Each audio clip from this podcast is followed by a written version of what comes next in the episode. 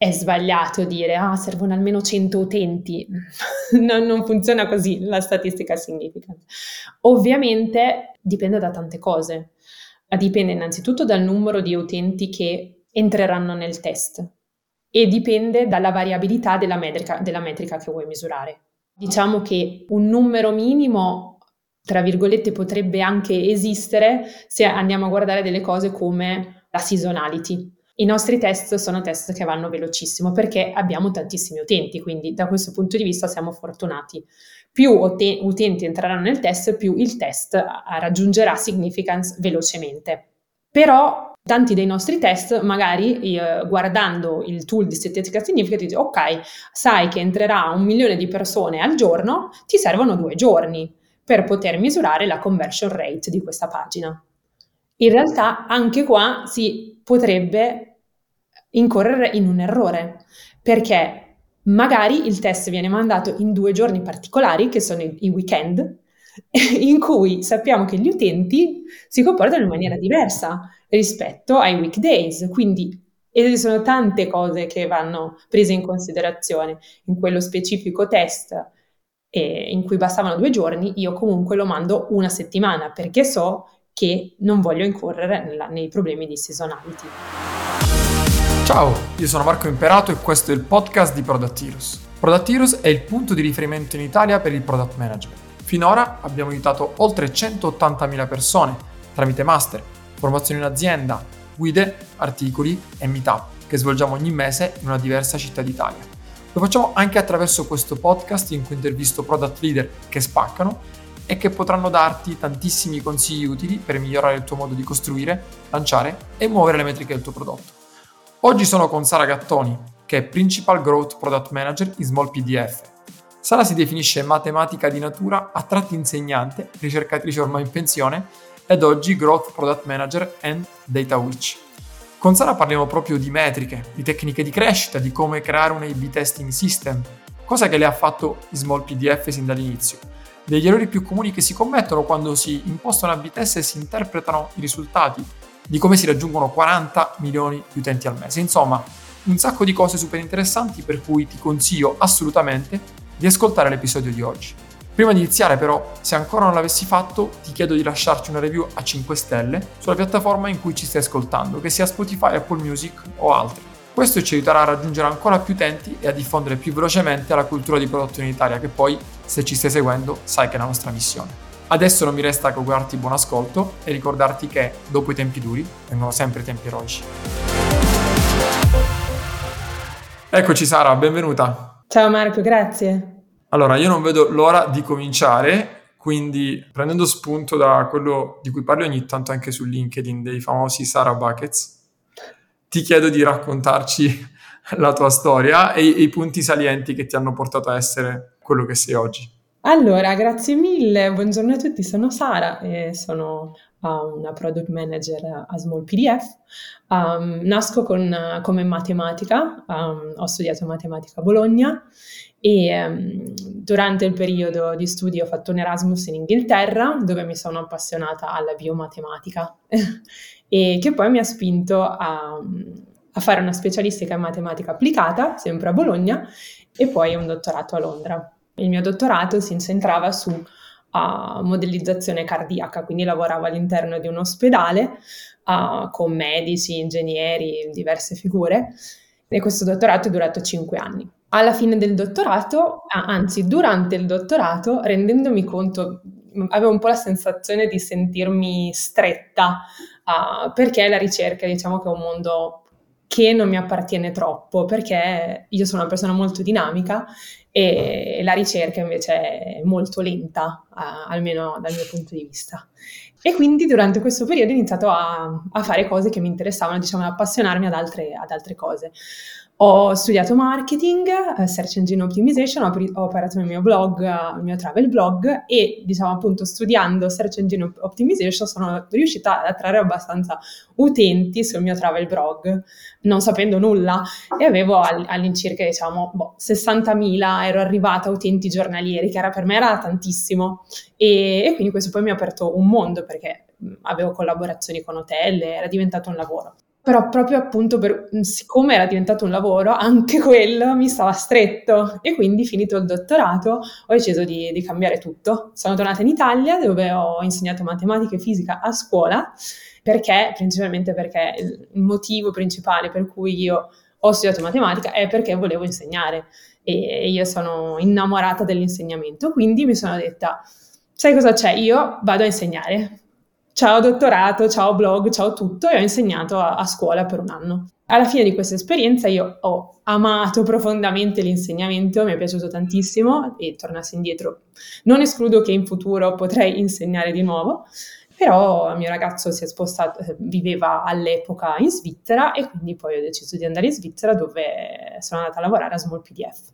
Um, ad oggi lavoro ancora a Small PDF, sono cinque anni che sono um, in questa startup. Eravamo una startup quando sono arrivata, eravamo in nove e, e oggi siamo poi diventati una scale up, siamo un'azienda di 150 persone. Grande percorso davvero intenso. La domanda che mi è venuta in mente appena hai aperto bocca è cos'è la biomatematica? allora, è una, diciamo, un'applicazione della, della matematica. Uh, la matematica si può applicare, diciamo, a qualsiasi cosa, più o meno. E um, in campo medico, in campo della biologia, uh, esistono poi dei modelli matematici che vanno a spiegare dei fenomeni biologici o naturali. E, um, e in questo caso ho, io mi, ho trattato due argomenti diversi durante la mia tesi, ho trattato um, la resistenza alla chemioterapia e alla radioterapia con una, una, modellizzazione matematica e invece durante il dottorato la electrophysiology, cioè i movimenti elettrici e anche meccanici all'interno del cuore. Mi spieghi cosa sono i Sara Buckets? Perché io ti ho menzionati, tu però non hai parlato. Diciamo che ogni esperienza mi ha dato qualcosa di diverso e, e, e io chiamo i, ho riempito durante gli anni quelli che oggi chiamo i Sara Buckets. Sara Buckets è un, concerto, un concetto interessante che utilizzo per la mia crescita personale.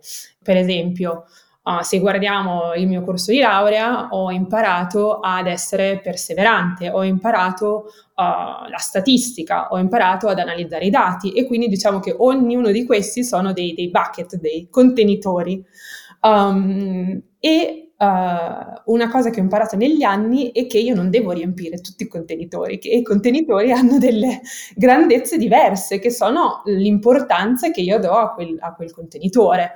E, e, quindi, per esempio, una cosa che ho fatto negli ultimi anni è passare da un ruolo di data scientist a un ruolo di uh, product manager uh, Growth Product Manager. E questo passaggio è avvenuto proprio perché il bucket dei dati, dell'analisi dei dati e del, delle mie conoscenze nel mondo dei dati, per me aveva raggiunto il suo massimo. Cioè io non ero più interessata a studiare e a, ad andare avanti nello studio solamente di metodi statistici, di machine learning, che era quello che eh, dovevo fare per poter salire nella, nella carriera di data scientist avevo interessi diversi, quindi il bucket di dati in quel momento aveva raggiunto la sua ma- capacità massima e invece volevo esplorare dei bucket differenti che erano più vicini alla figura del, del product manager. Trovo molto interessante, al di là della, della rappresentazione, però il fatto che tu eserciti un controllo sui bucket che vuoi riempire e questo nella maggior parte dei casi delle persone, tra virgolette,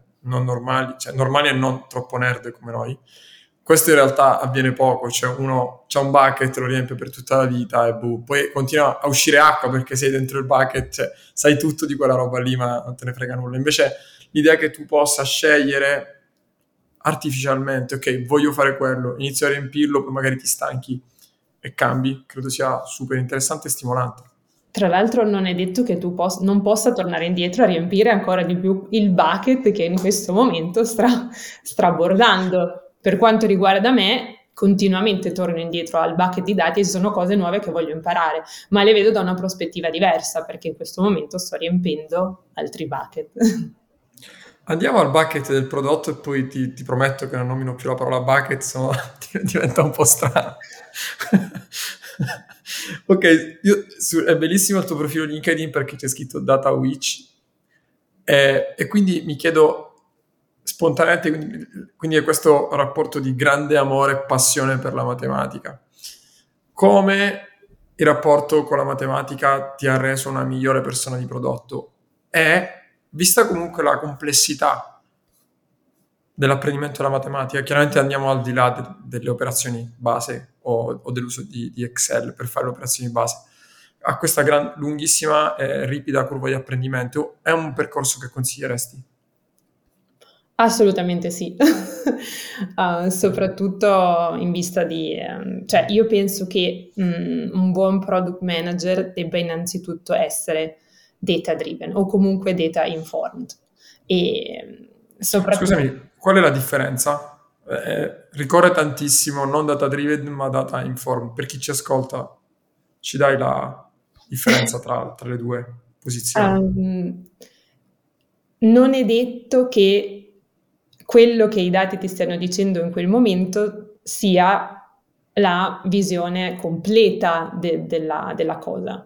Quindi in realtà è una linea molto sottile. Data driven potrebbe spingerti a seguire solo i dati che ricevi in quel momento. Data informed apre un po' il, il campo dell'informazione, che è quello che interessa a me.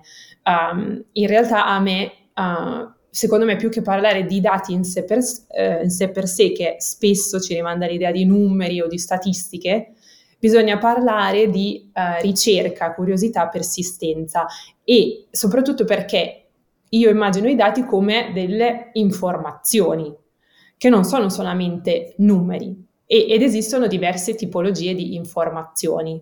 Esistono informazioni esterne all'azienda, che possono essere uh, informazioni sul mercato, in cui si cerca di inserire il prodotto, sui competitor, su potenziali acquirenti, ed esistono informazioni interne all'azienda, che possono essere dati quali- qualitativi, che vengono da interviste con gli utenti, statistiche, testing dei prototypes, e dati quantitativi che vengono da quelli che sono appunto l'analisi del comportamento degli utenti sul sito. Tutti questi sono tutti informazioni.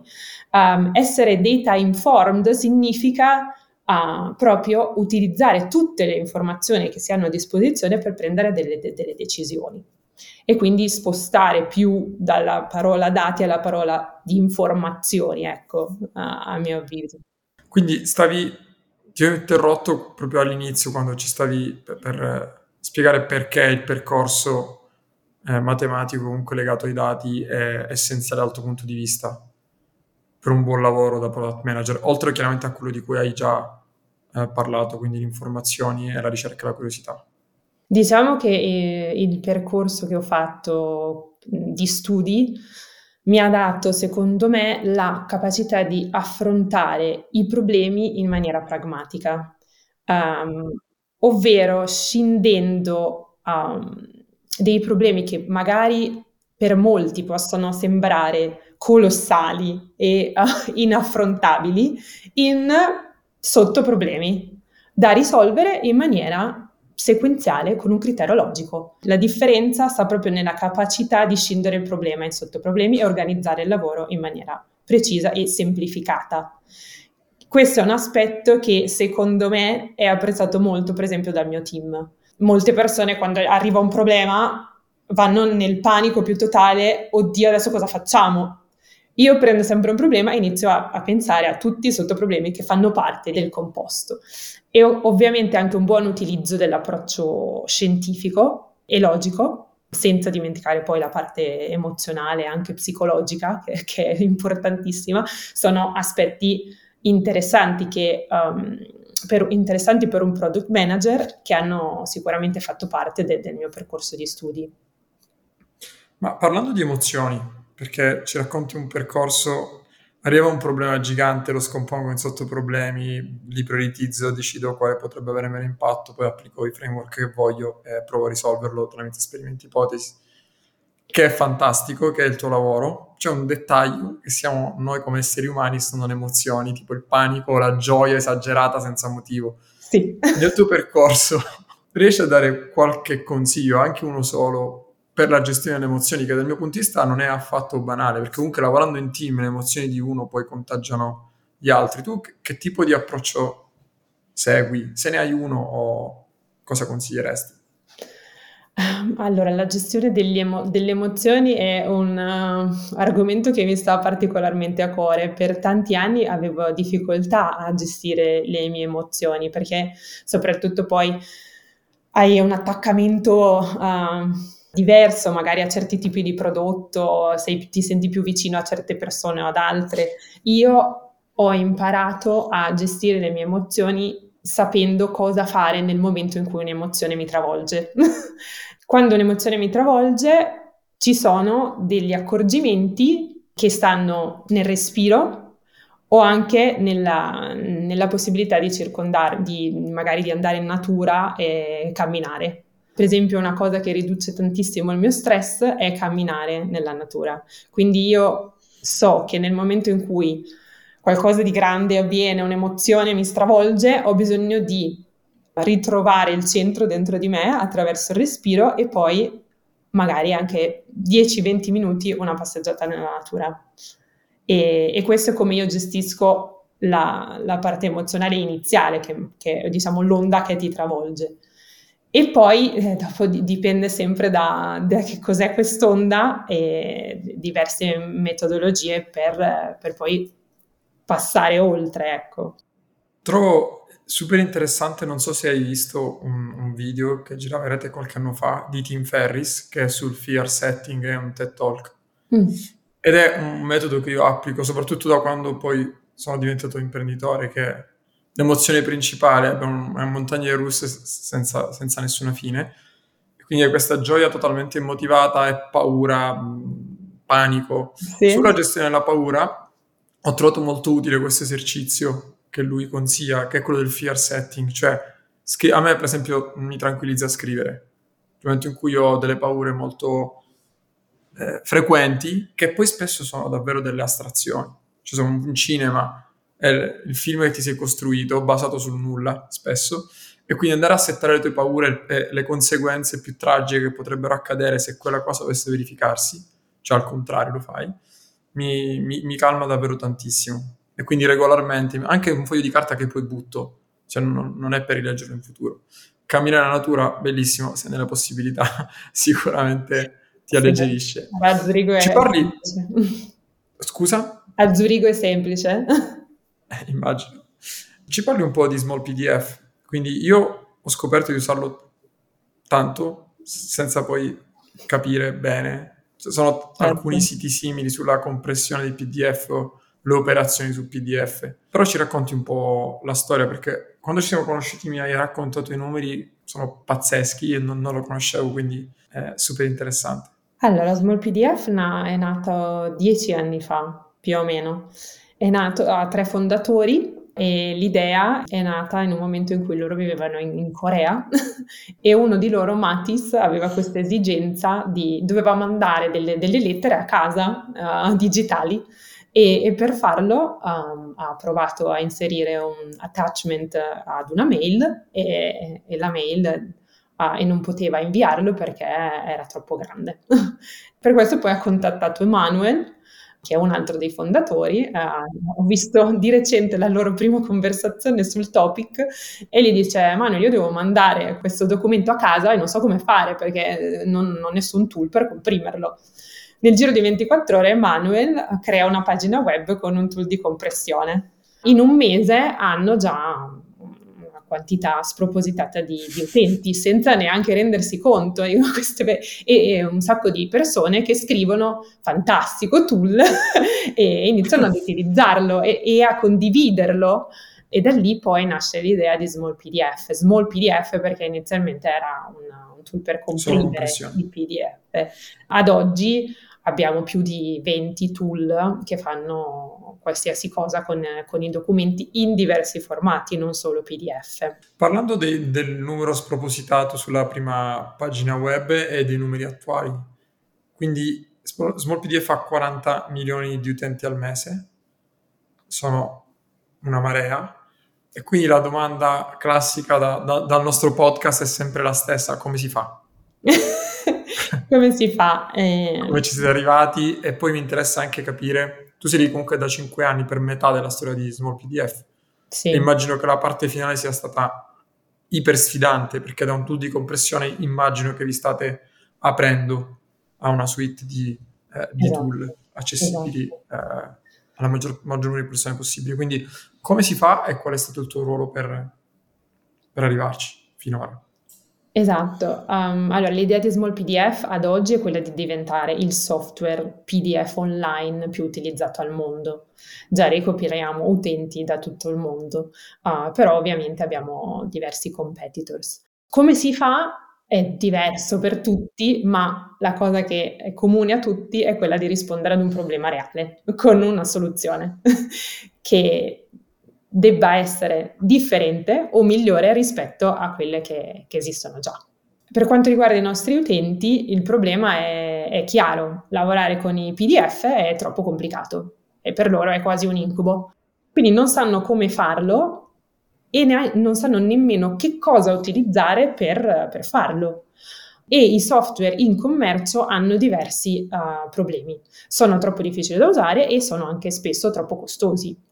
Quindi noi ci differenziamo dal resto perché siamo facilissimi da usare, uh, non so se l'avete mai utilizzato, Marco l'ha utilizzato, andate nella pagina, fate il drop Un secondo, esatto, documento ed è già fatto.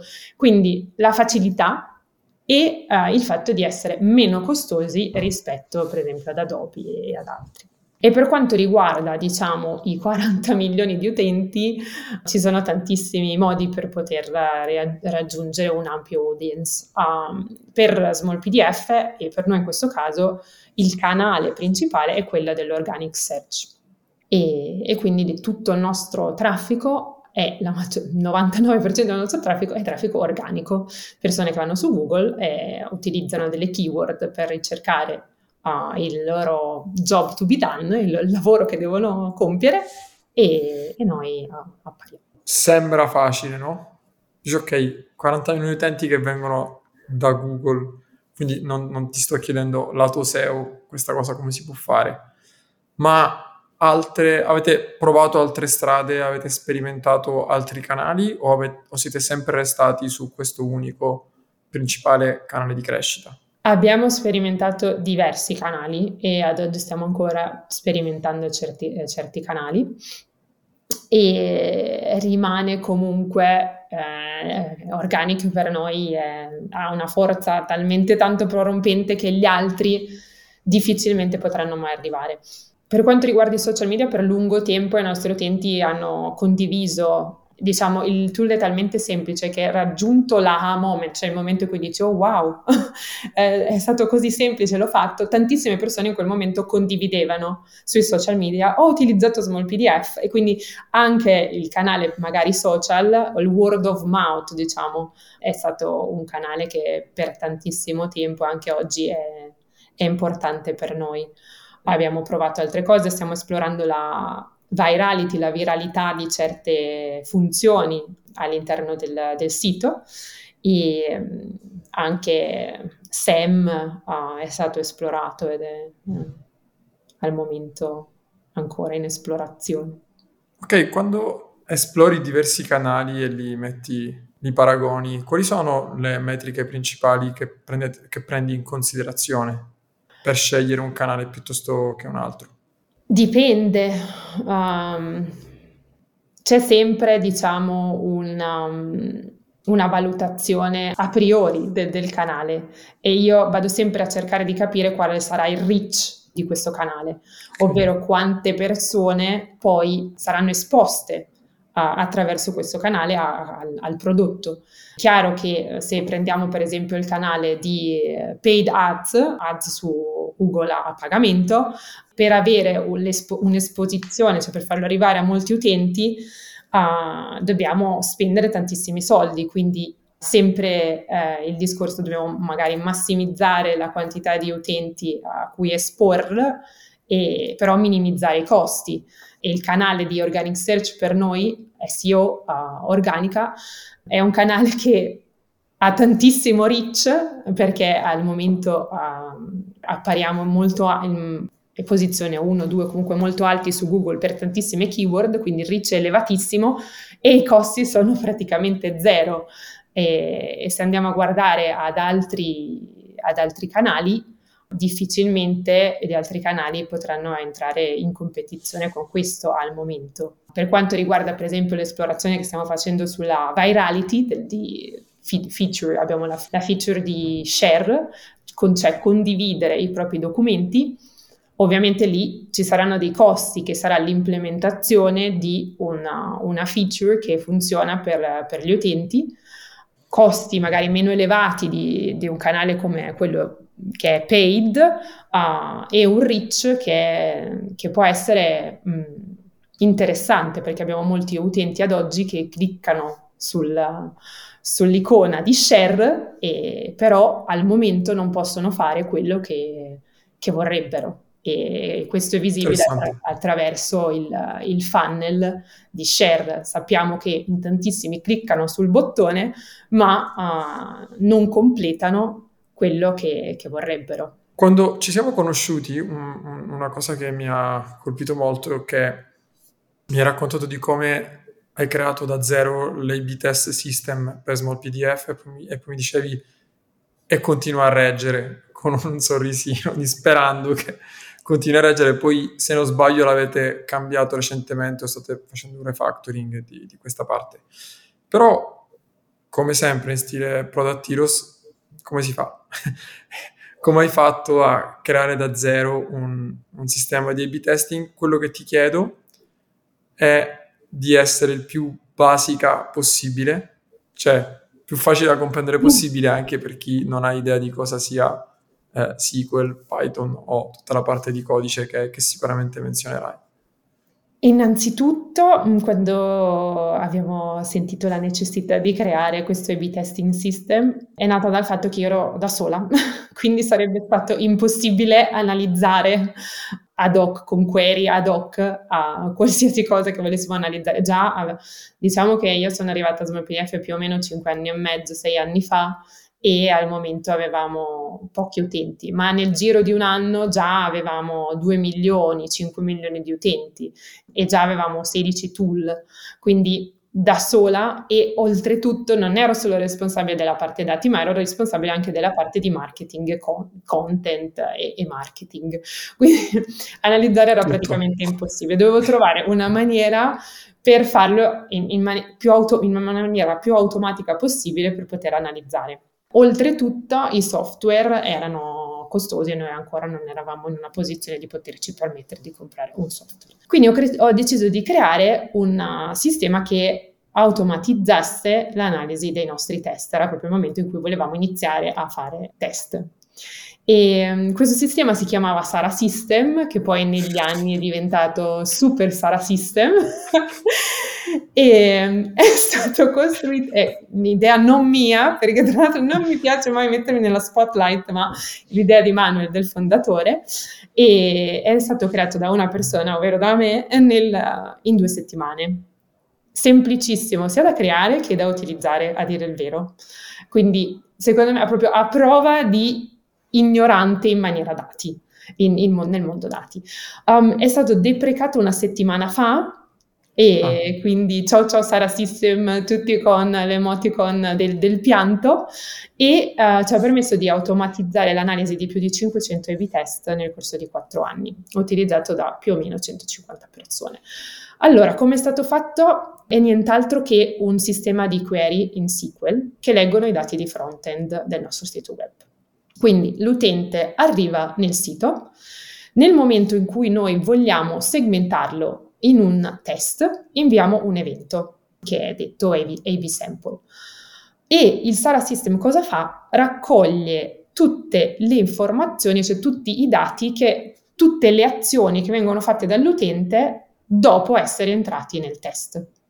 Quindi io voglio vedere se il colore del bottone blu è meglio del colore del bottone rosso l'utente arriva sul sito, una percentuale, facciamo 50%, vedrà il bottone rosso, gli altri vedrà il, il bottone blu.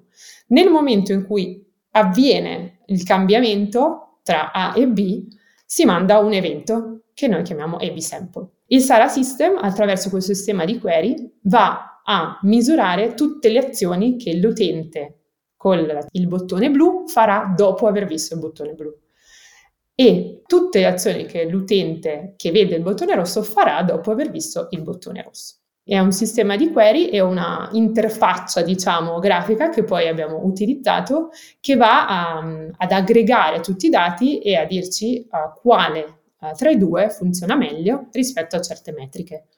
Ovviamente il Super Sara System visivamente è diviso in diverse sezioni dove andiamo a calcolare delle metriche speciali come la revenue o uh, monthly recurring users o andiamo a calcolare proprio delle metriche uh, di utilizzo. Uh, l'utente che ha visto il, il, bottone blu ha un engagement più elevato rispetto all'utente che ha visto il, il bottone rosso e via dicendo.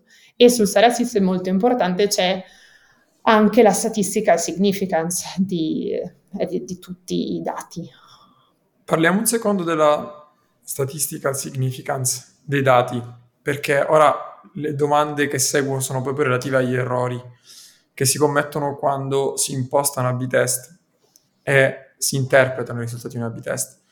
Quello che accade sempre, errore che ho commesso anch'io, è che ti metti lì a impostare un A-B test, magari con tool più o meno gratuiti o più o meno a pagamento, ci credi un casino e pensi di avere un sacco di traffico perché magari quando hai cominciato avevi due utenti sulle tue pagine e poi ne hai 2000 e, e, e tiri fuori una, una, una conclusione che, che, è vera su quel test su 2000 persone, ma che poi ho scoperto da amici eh, che fanno il tuo stesso lavoro, che non aveva nessun senso quindi era totalmente casuale. Quindi qual, qual è il giusto numero, il numero minimo? Esiste un numero minimo? È sempre relativo? Esiste in valore assoluto? Non esiste, a mio parere, un numero minimo o un numero massimo. È sbagliato dire, ah, servono almeno 100 utenti. non, non funziona così la statistica significant. Ovviamente dipende da tante cose dipende innanzitutto dal numero di utenti che entreranno nel test e dipende dalla variabilità della metrica, della metrica che vuoi misurare. Diciamo che un numero minimo, tra virgolette, potrebbe anche esistere se andiamo a guardare delle cose come la seasonality. I nostri test sono test che vanno velocissimo perché abbiamo tantissimi utenti, quindi da questo punto di vista siamo fortunati. Più ut- utenti entreranno nel test, più il test raggiungerà significance velocemente. Però tanti dei nostri test, magari eh, guardando il tool di statistica significance, dici ok, sai che entrerà un milione di persone al giorno, ti servono due giorni per poter misurare la conversion rate di questa pagina. Okay. In realtà anche qua si potrebbe incorrere in un errore, perché magari il test viene mandato in due giorni particolari, che sono i, weekend, in cui sappiamo che gli utenti si comportano in maniera diversa rispetto ai weekdays, quindi esistono tante cose che vanno prese in considerazione in quello specifico test eh, in cui bastavano due giorni, io comunque lo mando una settimana perché so che non voglio incorrere nella, nei problemi di seasonality. Stando sempre su questa, su questa parte, oltre alla statistical significance, quindi a, a un'errata interpretazione o proprio a non sapere completamente di cosa stiamo parlando, quali sono gli altri errori comuni che hai commesso o hai visto commettere nell'impostazione di una B-test? Allora, una cosa che mi viene in mente è la definizione dell'esperimento. Molto spesso la definizione non è chiara. Non è chiara per persone diverse. Magari è chiara per il PM, ma è mal comunicata agli ingegneri. E quindi questo crea dei problemi di implementazione. Il, l'esperimento viene implementato con diversi magari KPI che sono stati decisi dal PM e viene implementato in maniera diversa da, dal, dall'ingegnere che, perché non è stato capito, non è stato spiegato chiaramente. Ora, questo a, a me accade poco perché io lavoro in un ambiente molto collaborativo, quindi uh, tutti insieme decidiamo uh, le ipotesi del test, tutto, cioè gli ingegneri sono coinvolti al 100%. Un altro problema può essere la malcomunicazione con quelli che sono gli stakeholders e quindi qui abbiamo dei problemi di conflitto con altri esperimenti o con altre funzionalità del sito o un problema di comunicazione nella definizione dell'esperimento con il management e qui si tratta delle expectations del, dei manager. Un'altra tipologia di problema è la segmentazione sbagliata, ovvero um, esistono dei test semplici in cui la, il modo di se- fare segmentation è, è chiaro, um, quindi nel momento in cui l'utente sperimenta la variazione, quello è il momento in cui uh, si inizia a fare il segmentation delle B-test, non prima e non dopo. Però esistono anche degli esperimenti molto più complessi che sono esperimenti all'interno di altri esperimenti um, e quindi capire in che momento segmentare l'utente non è sempre così ovvio e semplice e ho visto tanti errori anche in quel contesto. Puoi farmi un esempio su questa parte? Cioè quando non è ovvia la segmentazione? Dipende tutto anche dal, dai KPI che vai a utilizzare per, per, poi fare l'analisi, quindi devi sempre pensare a, le, a, cosa stai cercando di capire e come andrai a misurarlo a priori, perché mh, la, il modo in cui segmenterai l'utente molto spesso dipende anche dai, dai KPI uh, eh, di, a cui vai a, a guardare. Um, questo succede spesso quando fai un esperimento dentro un altro esperimento o magari sai che un team sta guardando a dei KPI che sono a livello più alto dell'esperimento che andrai a fare tu. Quindi in un contesto di quel tipo io inseri- inserisco di solito due segmentazioni, uno a livello più alto che mi dà una picture uh, più completa e uno a livello proprio della segmentazione dell'esperimento per andare a vedere in, entrambe le facce della medaglia. È di, un, concetto difficile da spiegare e secondo me è più facile da spiegare con degli esempi, però non troppo spesso, ma a volte utilizzo delle segmentazioni che non sono fatte a, a regola di, d'arte, a regola di book, diciamo. Eh, altri errori che ti vengono in mente? Allora, mancanza di ipotesi. Molto spesso vedo del, dei test che vengono mandati senza un'ipotesi chiara e, e, poi a posteriori si dice, ah, però eh, in realtà quello che volevo testare era una cosa diversa. e ok, non è che ci facciamo tanto adesso.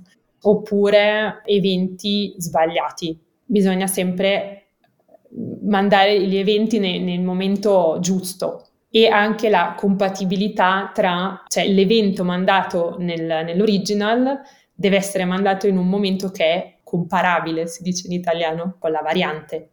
Quindi devono essere comparabili in origine variant.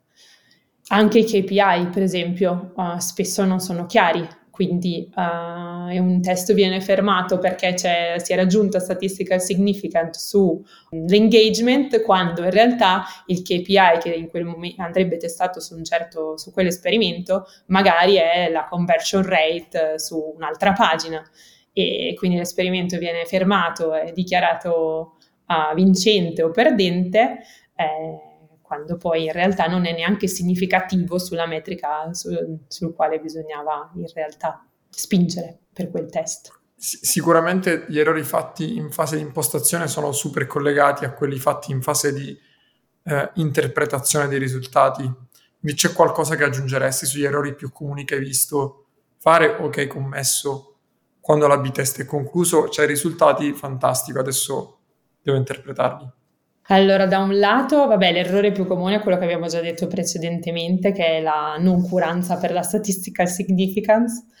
E lì, eh, ovviamente, se l'esperimento viene fermato troppo presto, si ha rischio di prendere decisioni sbagliate. Um, e, e sappiamo tutti che all'inizio del, del, test i risultati oscillano tantissimo, quindi c'è una grandissima variazione e, e quindi uh, questo è uno dei rischi maggiori. Altri rischi che vedo una visione ristretta a una microporzione del prodotto e non al, al complesso. Capita magari spesso che si fanno de, degli esperimenti uh, che sono più di ottimizzazione. Voglio ottimizzare il click su quella pagina o cose di questo tipo, ma il click su quella pagina è veramente importante per okay. l'esperienza dell'utente eh, cioè, eh, il tuo eh, B-test vince perché magari cliccano di più, però uh, alla fine della, della giostra è importante per loro, la loro esperienza globale è migliorata e quindi una visione ristretta solo al test può essere un problema. Poi anche a livello di sottosegmenti um, si possono fare dei test uh, a livello globale con uh, lo so, tutto il mondo, solo l'Europa o, o chi vuoi, o si, possono guard- si può guardare a quei test per sottosegmenti interessanti di utenti.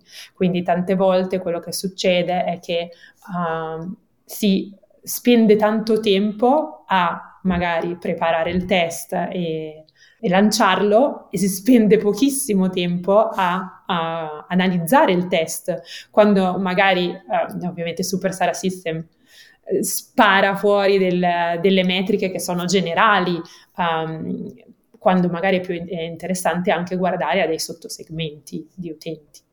Negli ultimi mesi, anni c'è l'ennesima buzzword, no? A, a mm. giro ce n'è sempre una nuova. Si parla tantissimo di growth, cioè n- non è essere growth la buzzword, è dal mio punto di vista il modo in cui se ne parla, in cui noi siamo in Italia, lo vedo quindi sul nostro territorio, quando c'è un qualcosa di nuovo tutti saltano a bordo, si cambiano i job title su LinkedIn. Adesso magicamente tutti stanno diventando product manager in Italia, ma è facilissimo perché devi scrivere su LinkedIn e lo sei. E non so se sta accadendo la stessa cosa su Growth, però sento parlare tanto e c'è, dal mio punto di vista c'è veramente tanta confusione. Mm-hmm. Alcune volte credo del tutto immotivata, cioè che si cerca di creare una, di, di, categorizzare, di dare delle definizioni quando possibilmente per chi fa prodotto crescere è, è l'unica cosa che devi fare, cioè crescere che poi è l'insieme di tante cose, però Vorrei davvero sentire il tuo punto di vista su questo e quindi quali sono i principali fraintendimenti o errori palesi che vengono commessi quando si parla della categoria più ampia growth. Allora, mh, mm, qui eh, faccio tra virgolette difficoltà a risponderti perché io penso di avere una visione magari un po' diversa da, dalla tua, credo, eh? Ah, questa è un'assumption. Più che altro perché io vivo in Svizzera e, e quindi penso che um, sia un po' diversa la concezione che, o comunque gli errori più comuni che, che vedo uh, in un ambiente svizzero rispetto a un ambiente italiano. Quello che vedo dal mio punto di vista è che spesso growth signi- significa per molti growth hacking, quando in realtà non, non lo è. E qui si parla del discorso che, ah ok, tu fai growth, ok, allora benissimo, perché vogliamo ritenere gli utenti e farli rimanere uh, utenti paganti. Beh, allora una cosa che puoi fare chiaramente è andare a rendere più difficile il, la cancellation. Uh, facciamo in modo che l'utente non uh, riesca a... Non si può cancellare. E quindi uh, non, non, devi farglielo vedere, eh? Questi sono tutti piccoli growth hack, cioè mettiamo del, delle friction, mettiamo del, delle difficoltà per l'utente nella cancellazione e, e quindi cancelleranno di meno, è chiaro. ovviamente eh, crescita non è questo, cioè vogliamo far crescere i nostri co- customers, sì, ma non è che vogliamo rendere la loro vita impossibile o farli evitare di cancellare. Quindi growth hacking è qualcosa che si faceva magari back in the days. Oggi quello che cerchiamo di fare noi è una crescita sustainable. Noi vogliamo che, uh, far crescere la user base, ma eh, in una maniera um, salutare. E uh, un altro errore che vedo spesso è uh, il rapporto tra marketing e growth. Uh, spesso mi viene detto, ah vabbè, ma growth cos'è? Marketing alla fine, o marketing cos'è? Growth sono la stessa cosa, due facce della stessa medaglia. Io non penso che marketing e growth siano la stessa cosa, assolutamente, però sono due entità che lavorano sicuramente a stretto, stretto contatto e, e, e marketing è fondamentale in tantissime iniziative di, di growth. No, stavo proprio riflettendo su, su quello che dicevi, anche sulla eh, separazione o diciamo associazione di marketing e, e growth, però alla fine se se ci pensiamo impossibile pensare di far crescere qualcosa senza lavorare sul prodotto, quindi sicuramente c'è un rapporto super stretto tra marketing e, e growth, però tutto quello che tu ci hai raccontato finora della B-test sono lavori che tu fai direttamente sul prodotto. Poi può essere il nome di un pulsante, il colore di un pulsante, ma può essere anche una nuova funzionalità che ti serve a ritenere gli utenti o a, a, a ingaggiarli di più, a fare più referral e tutto il resto. Quindi da, dal mio punto di vista è proprio una volontà di definire per forza un qualcosa, quando in realtà la crescita è una conseguenza di tante cose che tu fai con una star, un obiettivo, un key results che vuoi raggiungere? Eh, io lavoro a super stretto contatto con marketing. Per esempio, io ho una persona di marketing nel mio team, integrata nel, nel product team di growth.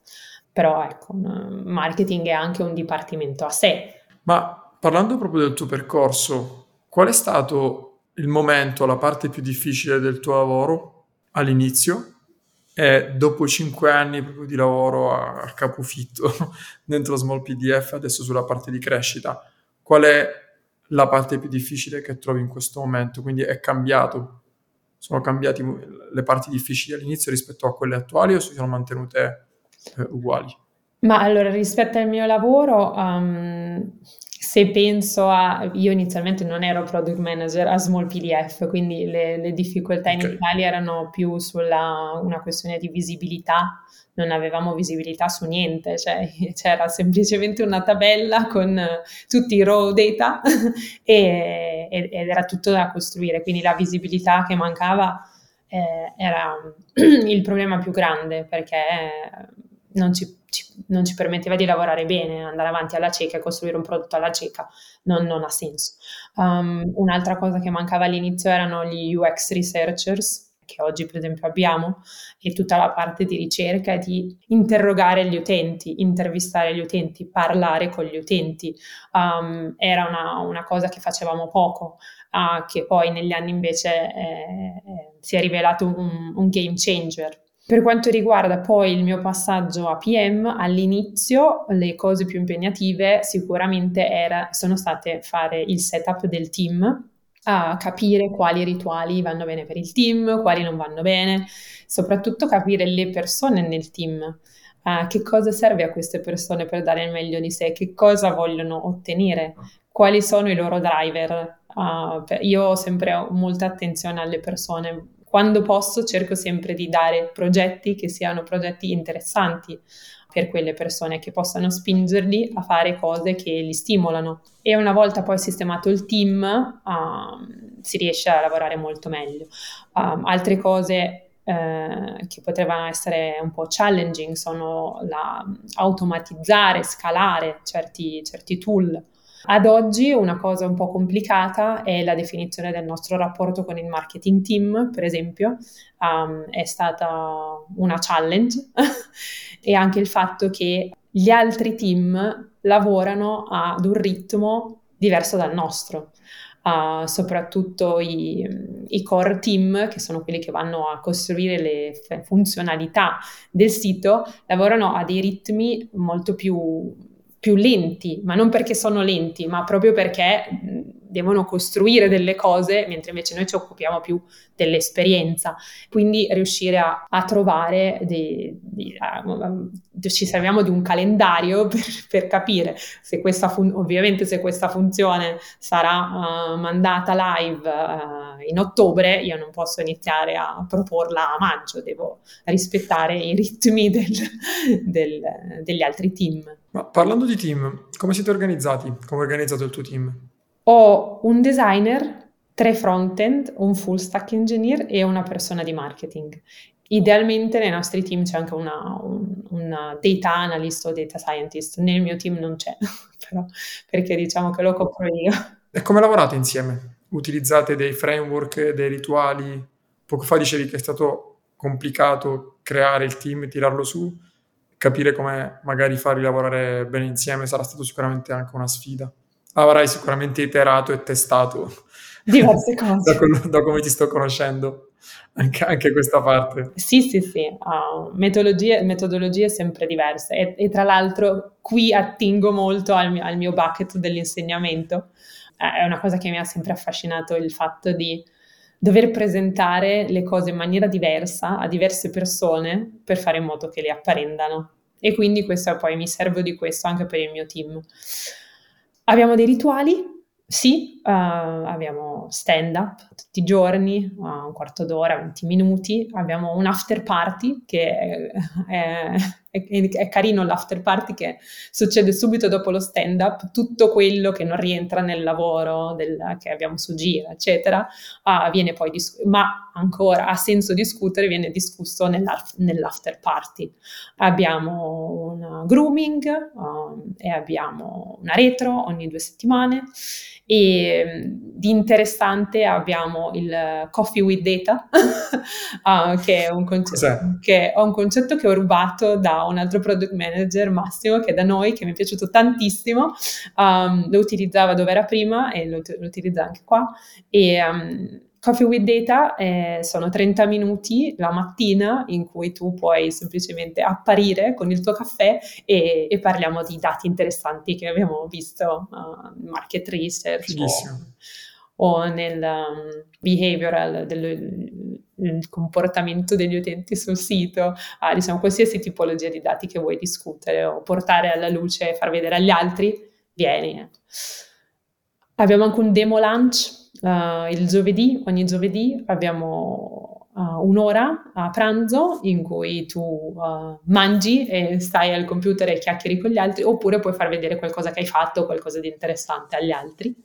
Sì, poi ovviamente lavoriamo con gli OKR e quindi ogni, ogni quarter abbiamo un workshop o un brainstorming um, su, ecco, per, per, decidere gli OKR del, del quarter successivo. Tornando a te, il percorso è stato eh, lungo e da quello che abbiamo ascoltato molto intenso. Sì.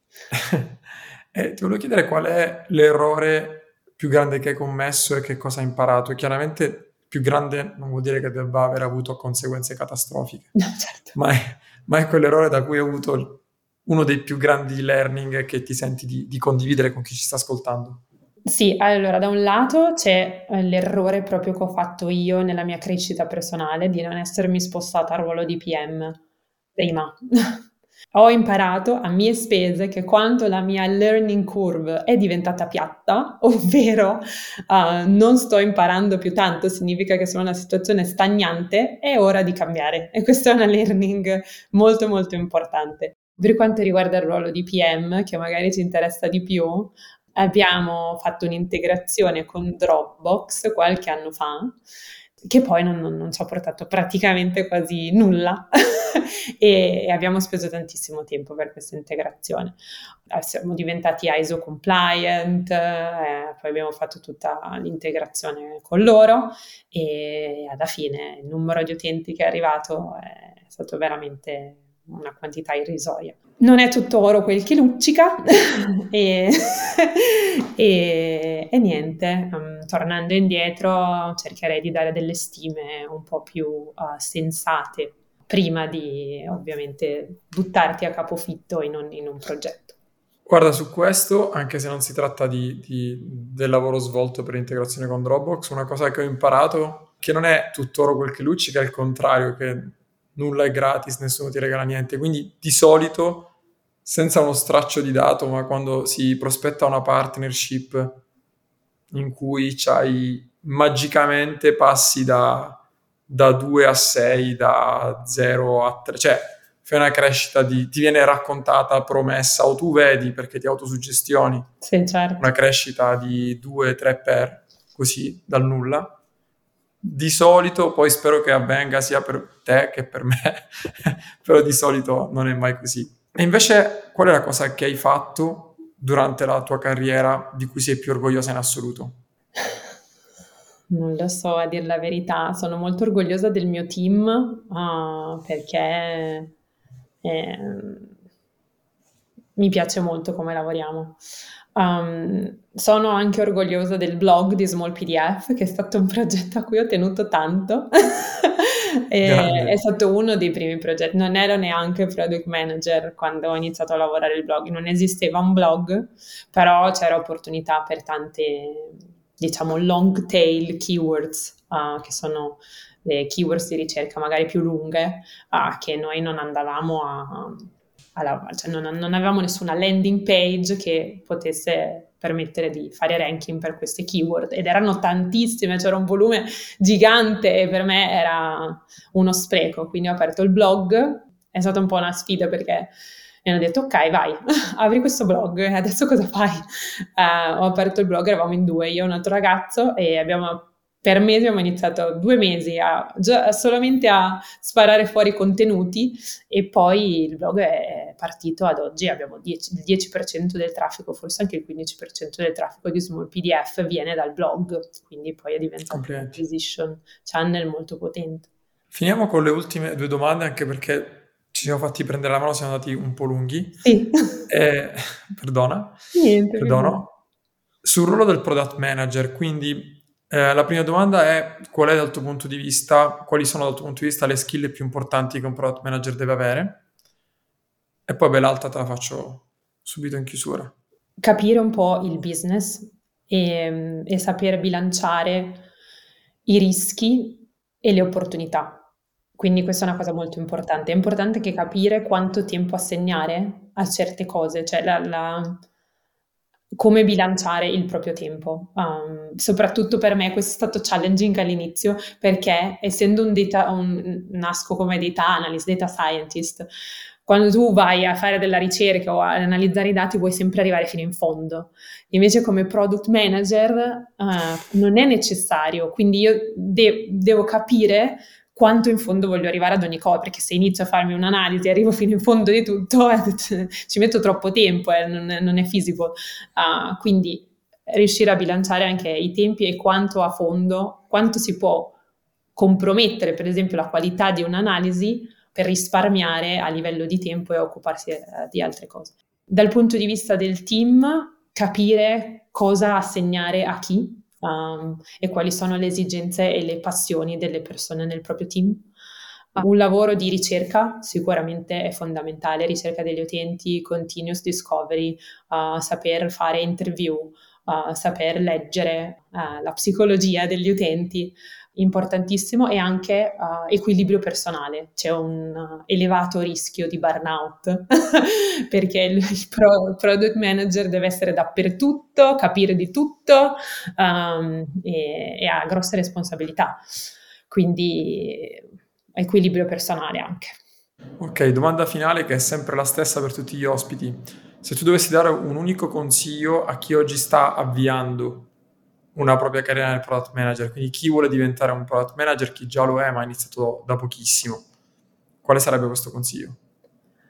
Allora, per consigliare io ho sempre bisogno di data point, quindi piuttosto che consigliare farei domande okay. che sono quali sono i tuoi core value, quali sono le tue skill perché vuoi diventare PM. In generale, un uh, consiglio che comunque darei è quello um, che dico sempre che è show by doing. Cosa significa show by doing? Significa che uh, tu puoi mostrare facendo. Io, per esempio, um, quando sono arrivata a Small PDF sono stata presa come marketing engineer, ma io non avevo fatto nessuno studio di marketing, zero. Però ho dimostrato che avevo un blog, che avevo degli utenti, che, uh, che avevo insomma eh, imparato che cosa fosse la, fosse la search engine optimization. Ho dimostrato di, aver, di avere qualcosa di concreto, nonostante non ci fossero gli studi. Quindi show by doing. Grazie mille Sara per tutto quello che ci hai raccontato, per una lezione di A-B testing super approfondita. e alla prossima. Grazie mille, ciao ciao.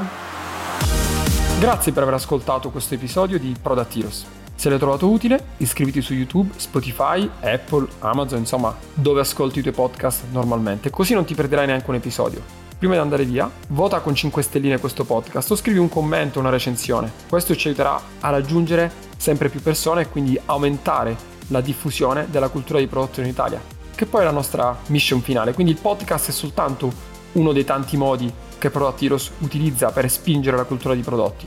Trovi maggiori informazioni e tutte le attività che svolgiamo su productheroes.it e soprattutto non perderti l'appuntamento più importante che stiamo spingendo negli ultimi mesi che è la Product Heroes Conference che sarà a Milano il 6 ottobre 2023. Anche su questo trovi tutte le info su productheroes.it. Ciao e alla prossima!